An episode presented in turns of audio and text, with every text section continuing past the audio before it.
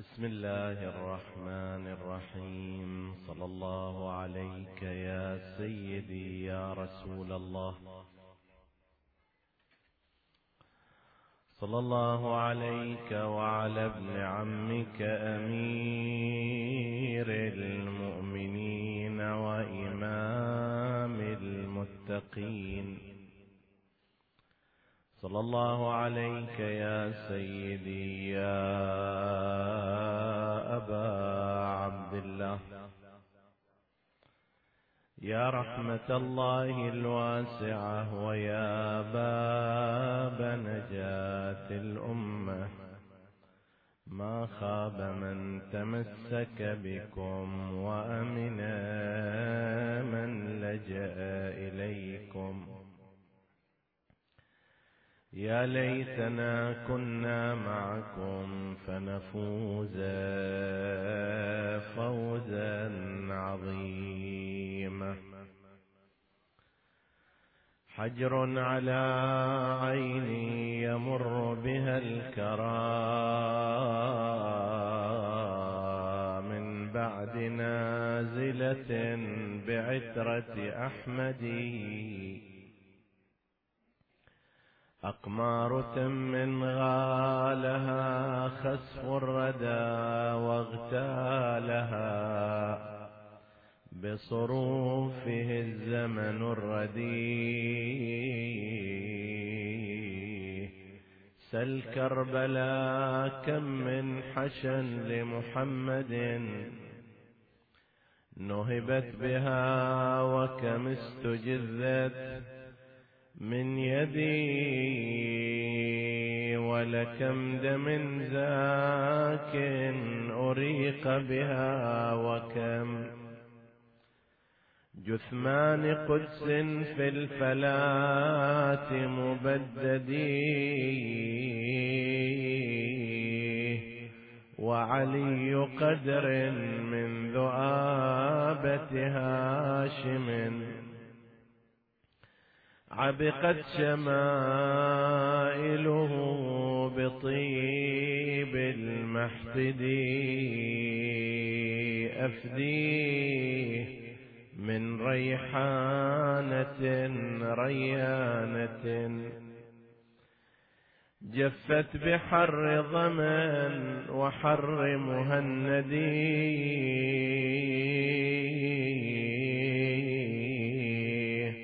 ورث الصفات الغر وهي تراثه.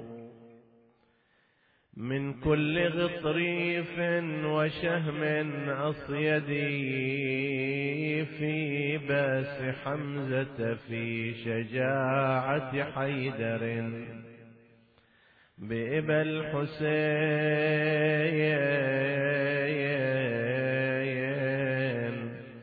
وفي مهابة أحمدي وتراه في خلق وطيب خلائق وبليغ نطق كالنبي محمد.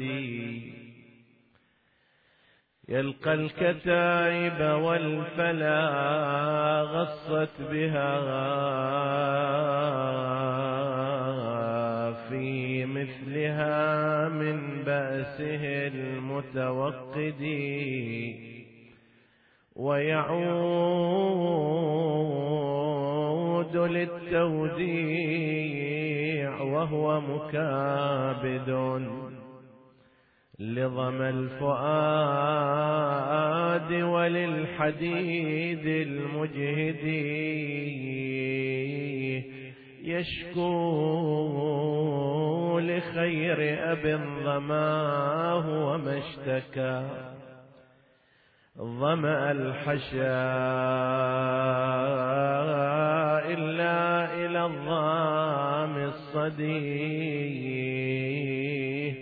فانصاع يؤثره عليه بريقه. لو كان ثم طريقه لم يجمد. عثر الزمان به فغودر جسمه. نهبي القواضب والقنا المتقصد. ومحرد يا قاتل الله الردى منه هلال دجن وغرة فرقدي لكنما الأمر لله لا حول ولا قوة إلا بالله العلي العظيم. إنا لله وإنا إليه راجعون. روي عن سيدنا ومولانا أبي عبد الله جعفر بن محمد الصادق سلام الله عليه.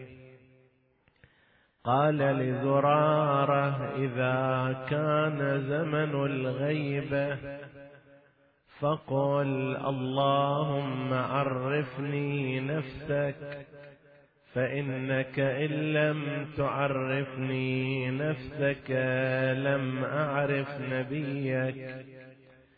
اللهم عرفني رسولك فإنك إن لم تعرفني رسولك لم أعرف حجتك.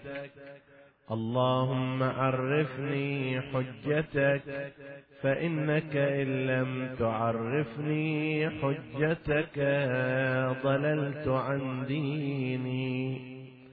صدق سيدنا ومولانا جعفر بن محمد صلوات الله وسلامه عليه.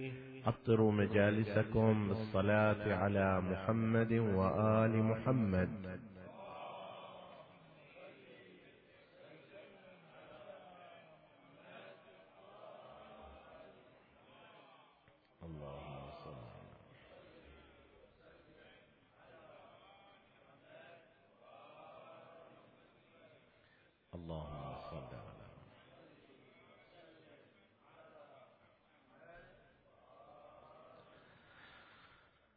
هذا الحديث الشريف الذي نقله شيخنا الكليني أعلى الله مقامه في كتابه الكافي. هو من جملة الأحاديث التي تحدثت عن قضية الإمام المهدي عجل الله تعالى فرجه الشريف قبل ولادته في مثل هذا الحديث. بما يقرب من قرن من الزمان.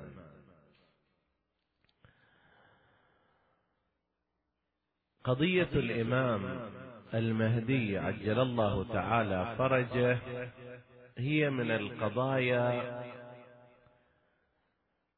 المتفق عليها بين المسلمين في أصل القضية. بل بين أتباع الديانات السماوية مع اختلاف في التفاصيل.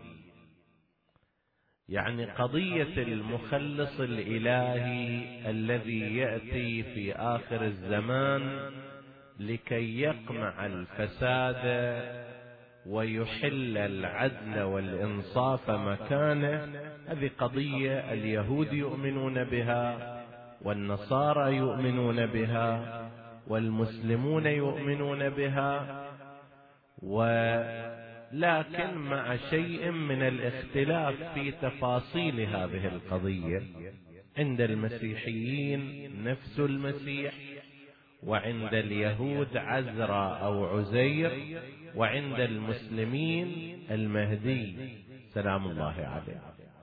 لكن بما هي قضية خلاص إلهي للبشرية أمر من الأمور المتفق عليها.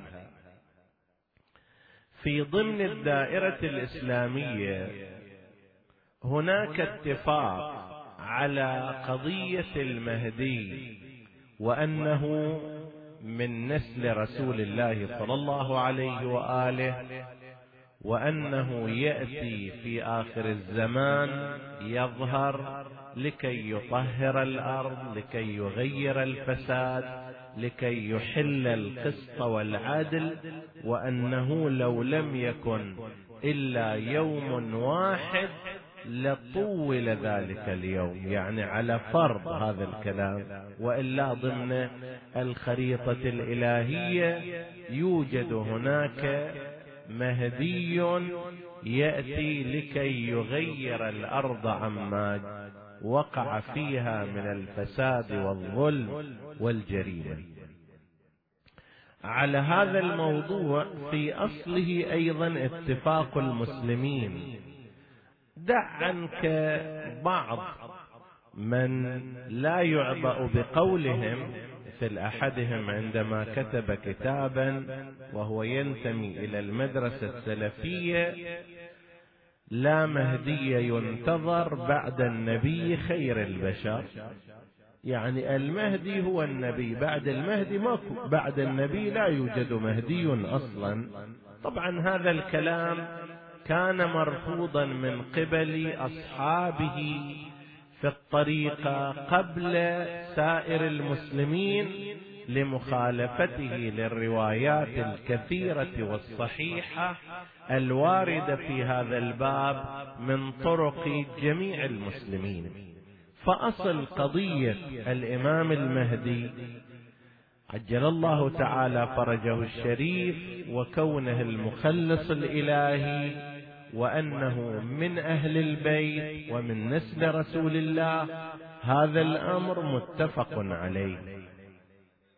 نظرا لكثرة الأحاديث التي وردت عن رسول الله في هذا المجال. نقطة الخلاف بين الإمامية وبين غيرهم لا سيما أتباع مدرسة الخلافة أن المهدي هل ولد وهو باق إلى حين يظهر كما هو رأي مدرسة الإمامية أو أنه لم يولد وإنما يولد في آخر الزمان. هذه نقطة الخلاف التي سوف نشير إليها ونبحث فيها مع قضية أخرى أحد الدعاة من أتباع مدرسة الخلافة كتب كلاما في الفترة الأخيرة ونشر على نطاق واسع يقول فيه أن الشيعة لماذا يتمسكون بفكرة المهدي وأنه موجود؟ يقول لعاملين. العامل الأول يقول إن الشيعه طوال التاريخ كانوا يعانون من الحرمان السياسي. أئمتهم أبعدوا عن السلطة والخلافة وهم عاشوا على الهامش لذلك خلقوا لهم عقيدة تطمئن نفوسهم وتعطيهم املا وهي عقيدة المهدي وتمسكوا بها. ففي الواقع المهدي عند الشيعة عقيدة كما يقول هذا الرجل المهدي عند الشيعة عقيدة خلقتها الظروف السياسية الخانقة التي مر بها الشيعة في طول الزمان. هذا واحد. والأمر الثاني يقول رغبة الشيعة في التغيير الكلي الفوري للأوضاع. ما يريدون يمشون بالطريقة التدريجية الطبيعية يشوفوا الأوضاع حولهم أوضاع غير حسنة غير مناسبة يريدون بضغطة زر أن يغيروا الأوضاع فقالوا المهدي يجي ويغير كل شيء.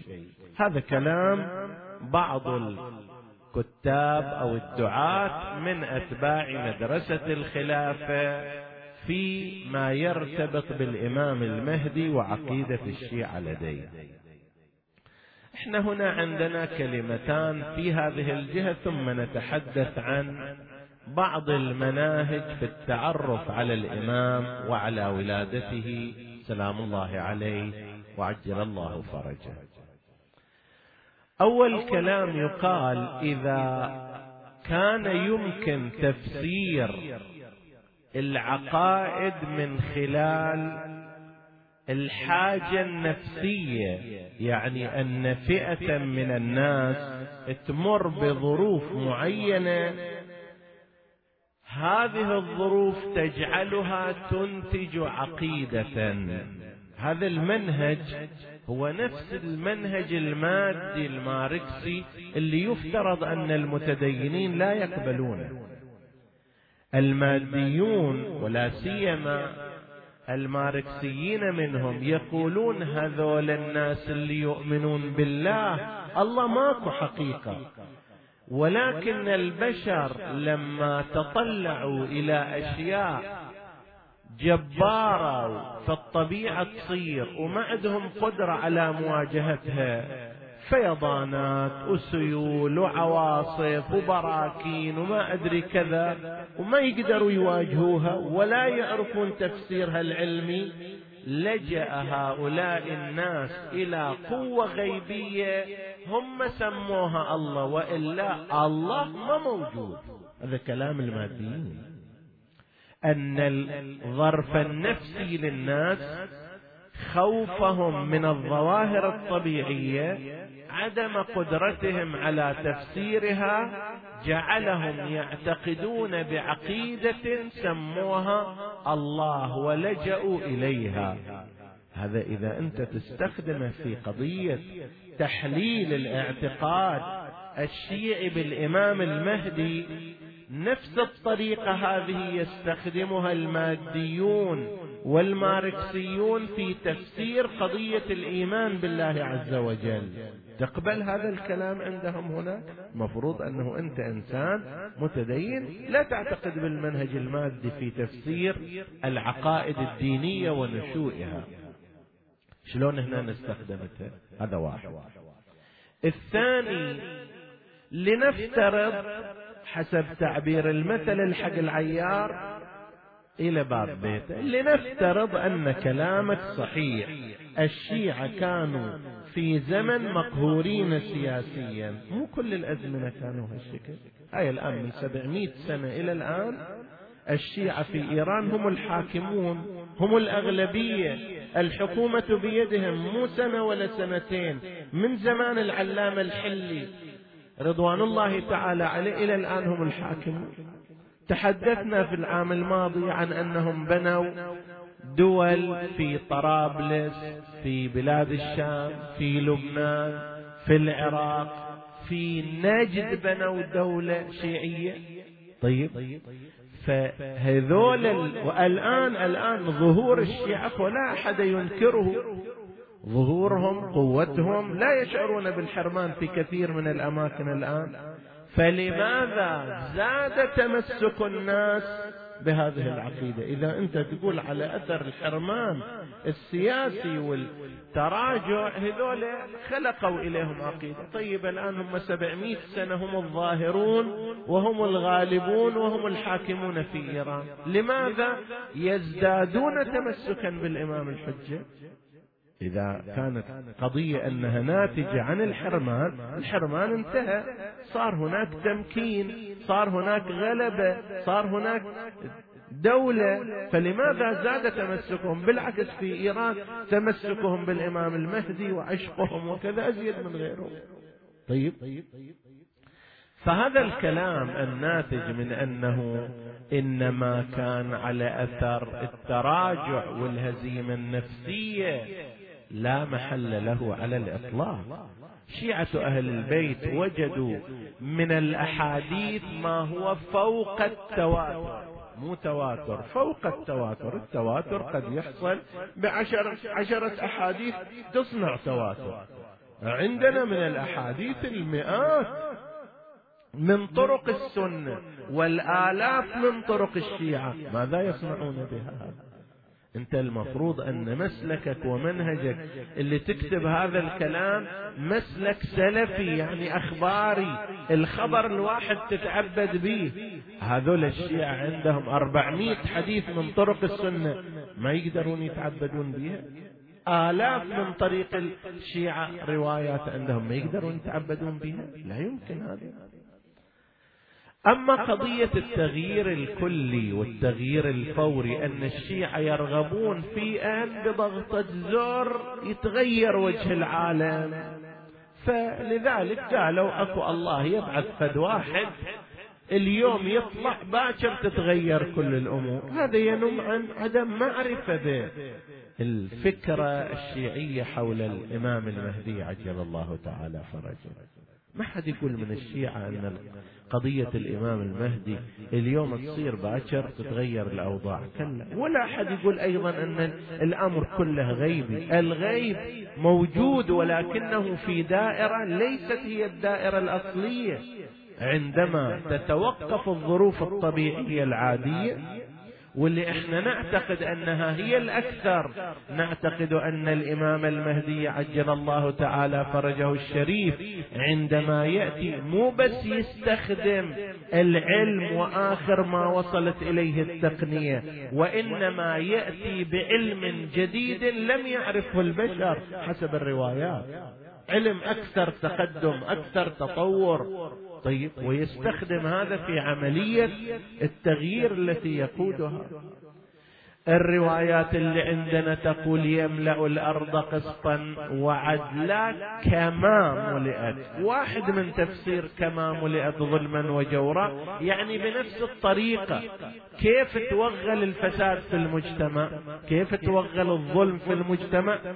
يحل محله العدل والفضيلة والهداية. الإعلام استخدم في الأرض لكي يملأ الفضاء الإعلامي فسادا وجريمة وانحرافا. هذا الفضاء الإعلامي بشكل أكثر تطورا يملأ بالفضيلة ويملأ بالتقوى ويملأ بالفكر الصحيح ويملأ بالإعلام الهادف. الناس يقبلونه بنفس الطريقة اللي وجد طغاة وظلمة وحرفوا آيات الله وألغوا إرادات عباد الله عز وجل. الإمام المهدي عنده قادة وعنده مندوب مندوبون وعنده وكلاء. هؤلاء في كل مكان يروحوا إليه يملؤون ذلك المكان عدلا وإنصافا وقسطا. فكما ملئ ظلما وجورا عندنا في الروايات تفاصيل لحركة الظهور. راجعوا مثلا من الكتب. كتاب تاريخ ما بعد الظهور لشهيد السيد محمد محمد الصدر مو محمد باقر تلميذه هذا تلميذه ذاك. زين واستشهد في زمان البعثيين. وهو من الفقهاء والعلماء عند موسوعة جميلة جدا. من المهم أن يراجعها الإنسان المؤمن. موسوعة الإمام المهدي تاريخ الغيبة الصغرى تاريخ الغيبة الكبرى تاريخ ما بعد الظهور واليوم الموعود أربعة أجزاء. هناك يتكلم عن هذه الحركة اللي تستمر فترة طويلة من الزمن فيها إدارة للصراع بأدوات متطورة. فيها إشراف علمي على كل هذه الأمور مو القضية يجي ويخلي إيده على زر فتنقلب الأمور رأسا على عقب. ليس هكذا. ولا أحد يقول من شيعة أهل البيت بهذا المعنى. الشيعة يعتقدون أن هم مسؤولون في هذا الزمان عن التمهيد للإمام عجل الله تعالى فرجه وأنه إذا جاء أيضا هو يقوم بما لا يستطيع البشر العاديون من القيام به في التغيير الشامل ولكن أدواته هي الأدوات الطبيعية وهو مؤيد ومزود بقدرات إلهية لكنها ليست هي الأصل في التغيير. تغيير تدريجي وطبيعي وضمن إدارة علمية عالية هي التي تنتج تغيير الأرض ومن عليها وما عليها. طيب. فهذا الكلام الذي يقال من أن الشيعة لما كانوا يرغبون في تغيير كلي بنحو فوري لجأوا إلى عقيدة الإمام المهدي هذا الكلام كلام لا أصل له ولا معنى أصلا. الشيعه رأوا أن الروايات روايات فوق مستوى التواتر غير هذا حتى لو لم نفترض أن الإنسان لو لم نفترض أن الإنسان يؤمن بالأخبار. خل افترض أن هذه قضية ولادة الإمام المهدي قضية تاريخية؟ هناك منهج جميل استفاد منه أحد العلماء وهو شيخ محمد باقر ايرواني أحد أساتذة الحوزة في قم والنجف ونقله عن أستاذه الشهيد الصدر سيد محمد باقر الصدر رحمة الله عليه. اللي شهيد الصدر عنده نظرية يسميها حساب الاحتمالات. تجميع القرائن وحساب الاحتمالات وطارحها في كتابه الأسس المنطقية للاستقراء وبعدين أيضا استفاد منها في بحثه الأصولي. تلميذه طورها إلى أن جابها إلى الموضوع العقدي وقضية الإمام المهدي وعنده كتيب جميل. صغير الحجم بس كبير الفائدة.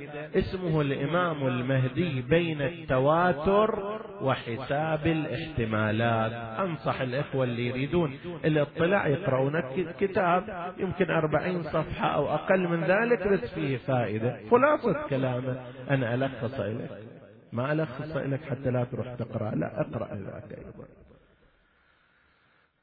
يقول لو فرضنا أن قضية ولادة الإمام المهدي هي قضية تاريخية طيب أي قضية تاريخية إليها منهج؟ افترض مثلا فلان يخبرون أنه شفي من مرضه إذا كنا ندري أن فلان كان مريضا.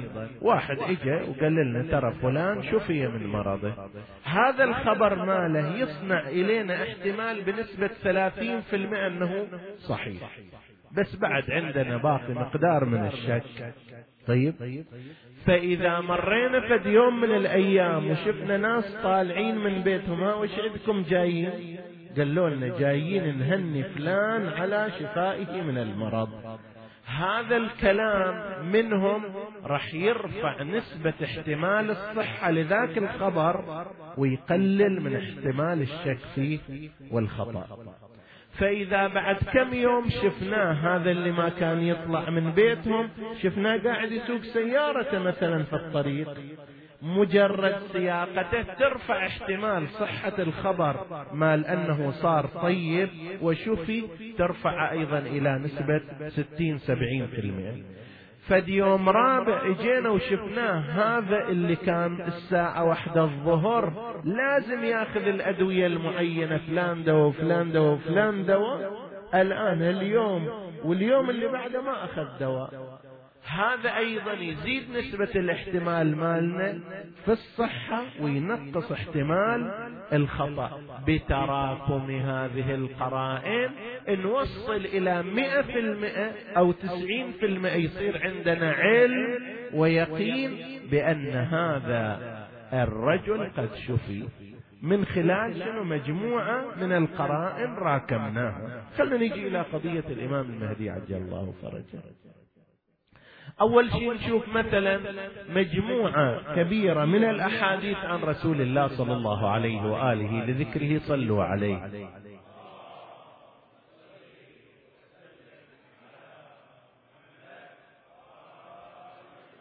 نشوف مجموعة كبيرة من الأحاديث. يمكن مثلا واحد نقول فلان راوي ضعيف فلتان راوي كذا إلى آخره بس هالمجموعة من الأحاديث تصنع إلينا احتمال 30% أنه بالفعل أكو شيء اسمه المهدي. وأنه مولود خصوصا مع ملاحظة بعض الأحاديث اللي تلازم أن يكون مولودا. مثل حديث الثقلين لن يفترقا حتى يرد علي الحوض. معناه أنه لا بد أن يكون مولودا وإلا يحصل الافتراق. من بعد الإمام العسكري. أكو إمام لو ماكو إمام. إذا ماكو إمام حصل الافتراق بين الكتاب والعترة. النبي يقول لن يفترقا لابد إذا أن يكون هناك إمام بعد الحسن العسكري موجودا حتى لا يحصل الافتراق. أو اثنا عشر خليفة الأئمة من بعد اثنا عشر كلهم من قريش. ما يصير اثنا عشر إلا إذا كان بعد الحسن العسكري يوجد إمام. طيب فتجي هالأشياء هذه تعطينا ثلاثين في المئة احتمال. انضم إليها كلمات أهل البيت عليهم السلام. مثل هذا الحديث اللي نقلناه الآن.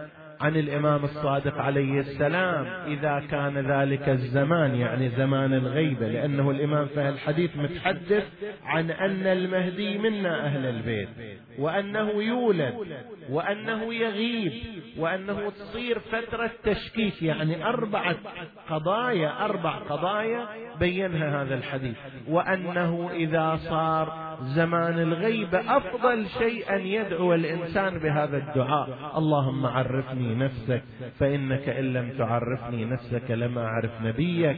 اللهم عرفني نبي رسولك فإنك إن لم تعرفني رسولك لم أعرف حجتك. اللهم عرفني حجتك فإنك إن لم تعرفني حجتك ضللت عنه فهذا يعين أنه ماذا نصنع في زمان الغيبة زين مثل هالحديث ومثل حديث عن الإمام الباقر ومثل حديث عن الإمام الكاظم وغيره مجموعة من الأحاديث في الكافي وحدها من مختلف الجهات حوالي 190 حديث حول الإمام المهدي عجل الله فرجه.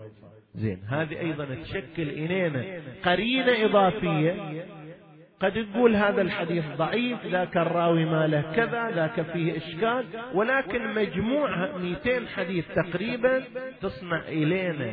ولو بمقدار 30% تصديق نخليها على هذاك. نروح نراجع القضايا التاريخية نشوف في تاريخ الطبري أو سائر التواريخ أن في زمان الإمام الحسن العسكري كانت السلطة العباسية متحسبة لولادة ولد للحسن العسكري ولذلك كانت تداهم البيوت كانت تفتش كانت تخشى إلى غير ذلك. هذا هم من ضمك قرينة نشوف أن في تواريخنا ذكر عن سفراء الإمام المهدي وأيضا هؤلاء جاءوا بأجوبة لا يستطيع الإنسان العادي أن يأتي بها لانسجامها مع ما هو موجود من قواعد وأصول وأحاديث في ذلك الزمان عن أئمة أهل البيت عليهم السلام. هذه تشكر لنا إضافة؟ نجي نشوف أيضا أنه قسم من الناس رأوا في زمان أبيه وفيما بعد زمان أبيه كل هذه الأمور قرينة وراء قرينة وراء قرينة تصنع إلينا قناعة تامة بأن الإمام المهدي عجل الله تعالى فرجه الشريف قد ولد فعلا في ذلك الزمان. ولذلك قسم من أبناء مدرسة الخلافة ذكروا هذه الولادة. الشافعي الكنجي محمد بن طلحة ابن الصباغ المالكي آخرون عندهم كتب في هذا الباب يذكرون فيها ولادة الإمام محمد المهدي ابن الحسن العسكري سنة 255 وهو الذي جاءت في حقه الأحاديث في قضية المهدي. يعني هذا الأمر مو خاص فقط بالشيعة. طيب. هذه هي التي تأخذ بأعناق شيعة أهل البيت عليهم السلام إلى التصديق بمثل هذا الأمر وإلى القناعة به. يبقى عندنا قضية أخرى ترتبط بهذا الموضوع وهو أمر الانتظار. أحيانا يصير كلام لا سيما من قبل من لم يفهم قضية الانتظار يجي يقول شوف الشيعة على أثر انتظار إمامهم المهدي عطلوا الجمعة وعطلوا الجهاد وعطلوا الحدود وما سووا شيء. طيب. هذا ينم عن عدم فهم معنى الانتظار. أنت الآن في الليل تنتظر شروق الشمس صباحا. لكن هل تبقى في الظلام في الليل؟ كلا. تضيء منزلك. وترتب أمورك وتعيش حياتك بشكل طبيعي إلى أن يجي النهار في اليوم الثاني تتعامل إياه بقواعده. ما تقول لأن غدا سوف تشرق الشمس أنا خليني أبقى في الظلام هالليلة هذه. ما حد ما ماكو عاقل يسويها طيب وإنما يرتب أموره في الليل على أساس إضاءة معينة وإذا جاء الصباح يتعامل مع شروق الشمس بما يناسب. لاحظ شلون؟ هذا هو تماما ما يقوم به شيعة أهل البيت عليهم السلام بالنسبة إلى انتظار الإمام المهدي عجل الله تعالى فرجه. ينتظرون الإمام المهدي. ولكنهم في أثناء ذلك يعيشون حياتهم الطبيعية والعادية ويقومون بواجباتهم ولا يعطلون شيئا وإنما يمارسون حياتهم العادية ضمن إطار التمهيد والتهيئة. إن أدركوا زمانه فنعم ما هي وإن لم يدركوا زمانه فهم على طريق سليم وخريطة سوية. الجهاد وين عطلوا الجهاد؟ صلاة الجمعة وين عطلوا الجمعة في وقت من الأوقات كانت بناء على رأي فقهي معين لدى علماء يقولون إنه يشترط في الجمعة حضور الإمام. لذلك لا يجب صلاة الجمعة في زمان الغيب. هذا رأي فقهي. تغير هذا الرأي في زمن آخر مثل زماننا هذا اللي هو على رأي أكثر الفقهاء المعاصرين أن صلاة الجمعة لا تشترط لا يشترط فيها حضور الإمام المعصوم وإنما يكفي فيها حضور إمام جماعة عادل مع خمسه أو سبعة أشخاص وأن لا يكون هناك جمعة قريبة منها. فإذا تصلى صلاة الجمعة وهي واجبة على نحو التخيير. إما الظهر يوم الجمعة تصلي وإما الجمعة والجمعة أفضل. هذا صار الرأي العام. والآن الحمد لله انتشار صلوات الجمعة في العالم الإسلامي الشيعي أكثر من أن يحصيها إنسان. قضية مو قضية انتظار للمهدي. ولا تعطيل الجمعة على هذا الأساس. الرأي الفقهي في وقت من الأوقات كان سائدا جر سلوكا معينا. الآن رأي فقهي آخر يأتي بسلوك آخر. تعطيل الجهاد وين عطلوا الجهاد؟ آخر منو اللي بيض وجه الجهاد في هالعصر الحديث غير أولئك الشباب شباب المقاومة الذين واجهوا إسرائيل ومع كل هجوم ينادون يا مهدي أدركني ويا يا صاحب الزمان. هو تمسكهم بهذا الأمل تمسكهم بهذا الإمام تمسكهم بهذا العظيم هو اللي يخليهم يواجهون هذه المواجهات القوية مع الإسرائيليين ويمنعون الانهيار أن يصير في الأمة. حقيقة لولا أمثال هؤلاء اللي هم عشاق الإمام المهدي منتظرو الإمام المهدي لولا هؤلاء اللي صباحا لازم يقرون دعاء العهد والجمعة لازم يقرون دعاء الندبة. وعلى هذا المقدم لولا هؤلاء لكانت الأمة مهانة فوق ما هي مهينة. هؤلاء هم الذين غيروا. المعادلة هم اللي جعلوا إسرائيل تحسب ألف حساب اليوم إلى أبناء الأمة الإسلامية. وين عطلوا الجهاد؟ نعم الجهاد اللي ينتهي إلى تفجير المواكب الحسينية وتفجير المساجد. هذا نعم ندينه ونرفضه. وهذا مو جهاد هذا هو تشويه الجهاد. إذا أردت أن تشوه الجهاد تفضل بسم الله. بل تشويه للإسلام والمسلمين اليوم تسمعون أنه هل في مواكب العزاء وفي حسينيات وهنا وهناك في أكثر من مكان. هذه جهاد هذا أو أنهم عطلوا مثلا الحدود. الحدود. لم يعطلها أحد. الحدود شرطها عندنا أن يكون هناك حاكم شرعي يعني فقيه مجتهد مبسوط اليد آنئذ يطبق أحكام الشريعة. أما إذا كان فقيه مجتهد وهو محكوم اليوم يقطع واحد باكر يقطعون رأسه. طيب؟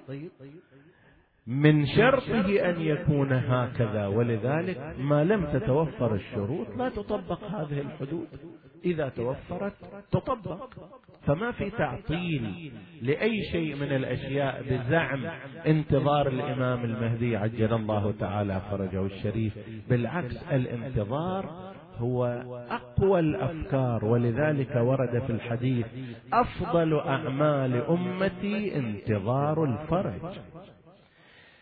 الانتظار يعني أن الإنسان المؤمن الموالي لأهل البيت يرى الواقع الفاسد الموجود حوله يرى فسادا اخلاقيا وسياسيا واداريا وعلى كل الأصعدة فلا يقبل هذا الواقع وينتظر واقعا أفضل ويسعى عند أمل أن يكون هناك تغيير بينما غيره الذي لا ينتظر خلاص راضي بهذا الواقع راضي بالفساد راضي بال... ما عنده لا ينتظر واقعا أفضل من هذا الواقع. الانتظار هو رفض للواقع الفاسد. الانتظار هو توقيف لكلمة ليس بالإمكان أبدع مما كان. لا بالإمكان أبدع مما كان. لذلك ينتظر أتباع أهل البيت عليهم السلام واقع أفضل مستقبل أفضل أرض أطهر أفكار أحسن فضاء إعلامي. أنظف حكومة أكثر عدلا. ينتظرون هذا ولا يخفونه ابدا. ويسعون في ذلك أيضا. نسأل الله أن يدرك بنا أيامه. وأن يجعلنا من أنصاره. إنه على كل شيء قدير. الإمام الباكر عليه السلام يعني قبل قريب من 200 سنة 150 سنة من ولادة الإمام المهدي عجل الله تعالى فرجه الشريف. يقول كأني به يعني كأني قاعد أشوف الإمام الحجة عجل الله فرجه. كأني به وقد وقف بين الركن والمقام. وهو ينادي في الناس أيها الناس ألا إن جدي الحسين قد قتلوه عطشانا أيها الناس ألا إن جدي الحسين قد سحقوه عدوانا. سحقوه بحوافر الخيل ونقرا في دعاء الندبه المروي عنه أين الحسن؟ وأين الحسين؟ وأين أبناء الحسين؟ صالح بعد صالح وصادق بعد صادق. أين الخيرة بعد الخيرة؟ أين الشموس الطالعة؟ أين الانوار المنيرة؟ أين الأنجم الزاهرة؟ وينهم هذول راحوا؟ ومن الذي قتلهم؟ أين فرقوهم؟ يتألم الإمام عليه السلام. في مثل هذه الأيام فلئن أخرتني عنك الدهور وعاقني عن نصرك القدر المقدور فلأندبنك صباحا ومساء. لما يقول أين الحسن وأين الحسين وأين أبناء الحسين؟ مثل ما يشمل أئمة أهل البيت عليهم السلام يشمل السائرين على خطهم من أبناء الحسين كعلي الأكبر سلام الله عليه. هذا ابن الحسين وهو سائر على مناهجهم الرضيع. ولذلك أيضا هو محل عبرة الإمام المهدي عجل الله تعالى فرجه اللي يسلم عليه أيضا في الزيارة التي ذكر فيها أسماء الشهداء واحد من الشهداء الذين سلم عليهم الإمام المهدي عجل الله تعالى فرجه كان عليا الأكبر سلام الله عليه. لم تر عين نظرت مثله من محتف يمشي ومن ناعل أعني ابن ليلى ذا السدى والندى أعني ابن بنت الحسب الفاضل.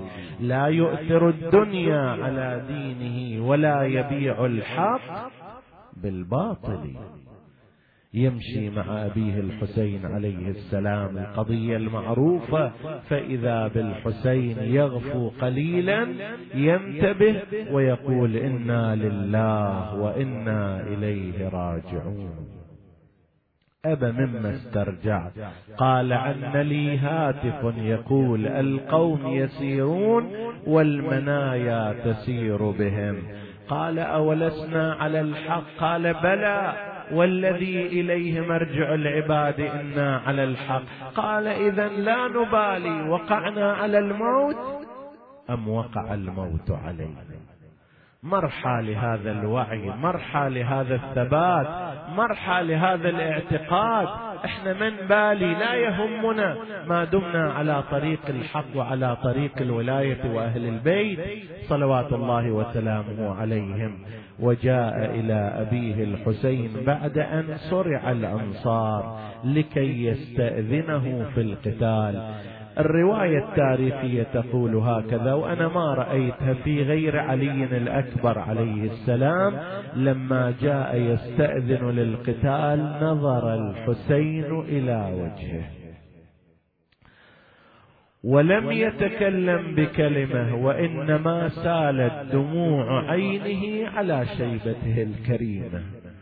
علي الأكبر فهم من هذا الرخصة. ما أدري إذا شايف أنا شايف بعض الآباء لما يودع ولده رايح إلى الدراسة مثلا أو إلى سفر تشوف ينظر وكأن قطعة من قلبه انفصلت عنه ويظل يبكي. مع أنه رايح إلى مكان مريح رايح إلى مكان يقدر يتصل فيه راح يرجع بعد فترة من الزمان وهو ناجح متفوق مع ذلك يبكي بكاء حار. زين هذا اللي يدري ولده الآن راح يروح إلى جماعة يقطعونه إربا إربا. شلون حاله راح يكون؟ وهذا يقولون هذه العبارة قطعوه إربا إربا. واحد من كتاب السيرة ينقل أنه أنا كنت أكتب عن مقتل الحسين عليه السلام فوصلت إلى هذا هذا المقطع من شهادة علي الأكبر. فاستعظمت المسألة شلون قطعوه إربا إربا؟ شلون فصلوه وزعوا جسمه؟ يقول أنا توقفت إلى أن أتأمل قليلا في الليل في المنام رأيت فاطمة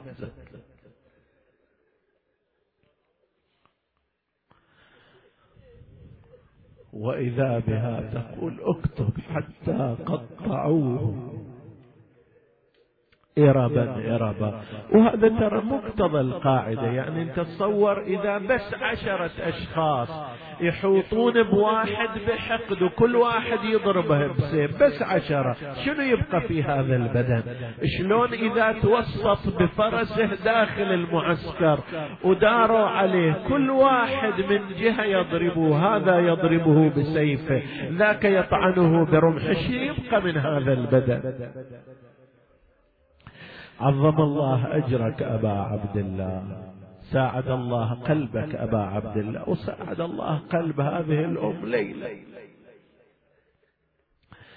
توقف في داخل الخيمة حتى تلاحظ تلاحظ عين ووجه الحسين عليه السلام. هو واقف على مكان عند باب الخيمة ويطالع إلى المعركة بعدما مضى علي الأكبر. هي تشوف وجه وجه الحسين؟ مشرق مستبشر مبتسم.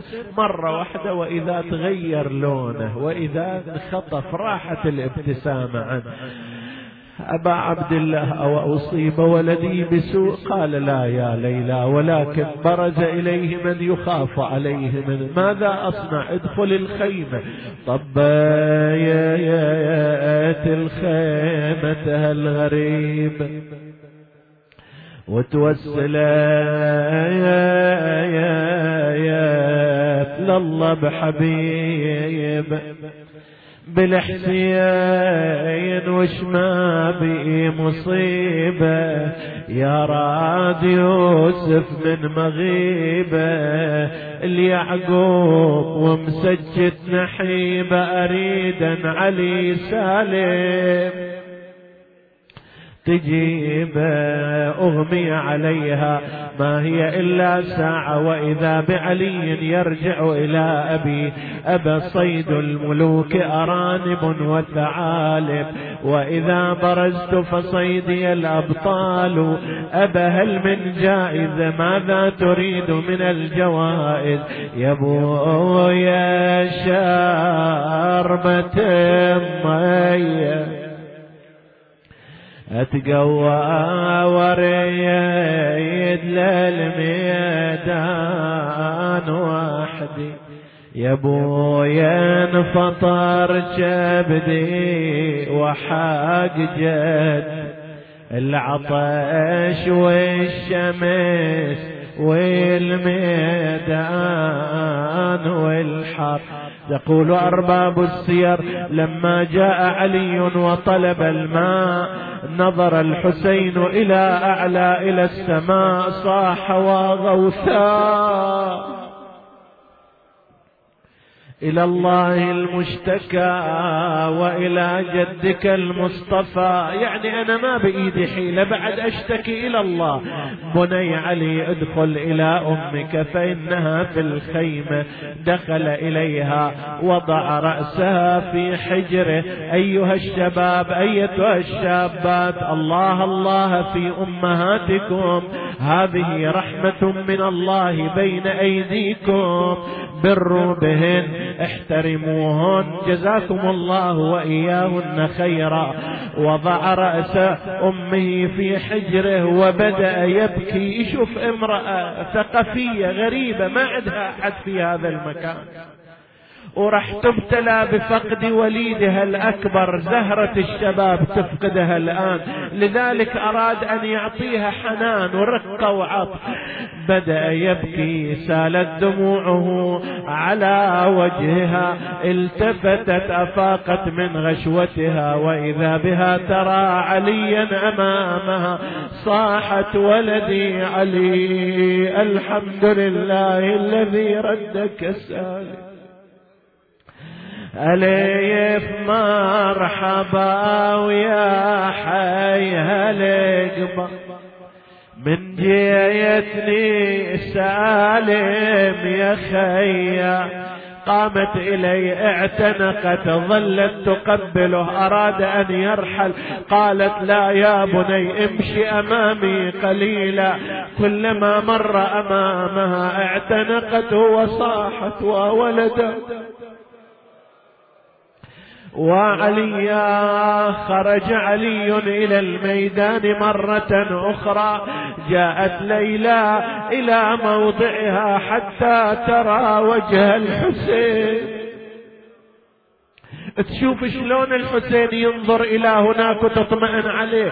فوجدت أن الحسين قد نزل عن مكانه وتوجه إلى داخل الخيمات. ليش؟ ما يقدر يشوف الحسين كيف ستأخذه السيوف وتقطعه اربا اربا.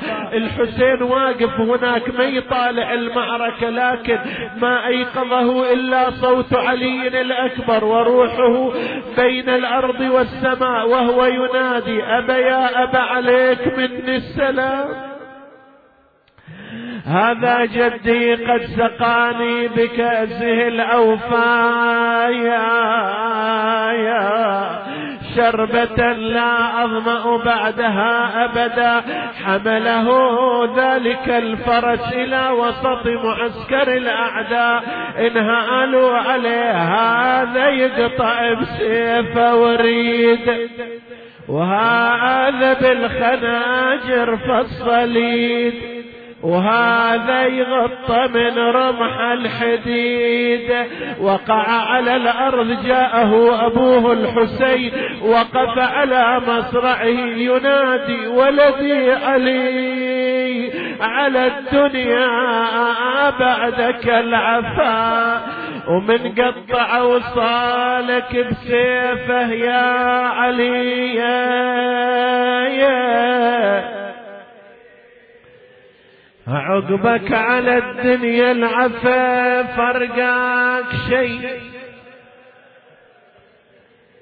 أكبر يا نور العين يا معفر الخير. الرواية تقول تمدد الحسين إلى جانبه زينب خافت على الحسين. الآن الولد راح علي راح ليروح الوالد أيضا. ماذا تصنع؟ شبكت عشرها على رأسها وخرجت من المخيم وهي تنادي برفيع صوتها وولدا وعليا لما سمع الحسين صوت زينب قام يكفكف دمعه بكمه. يا ابني شقول لعمتك لا سايلت عين ليل العزيزة ترتجي ما أيست منك أكبر يا نور العين يا معفر ما أقدر أقول لهم علي مطروح بالرمضاء العدوان جسمه مقطعين موزع الآه أكبر يا نور العين يا معفر. أبني هل لك عودة حتى أقول مسافر كنت السواد لناظري. اغفر لنا ذنوبنا كفر عنا سيئاتنا آمنا في أوطاننا ولا تسلط علينا من لا يخافك ولا يرحمنا. ولا تفرق بيننا وبين محمد وآله طرفة عين. فضل اللهم إخواني الحاضرين فردا فردا واقض حوائجهم. وتقبل اللهم عمل المؤسسين بخير قبولك إلى أرواح أمواتهم وأموات الحاضرين والسامعين. نهدي ثواب الفاتحة تسبقها الصلوات.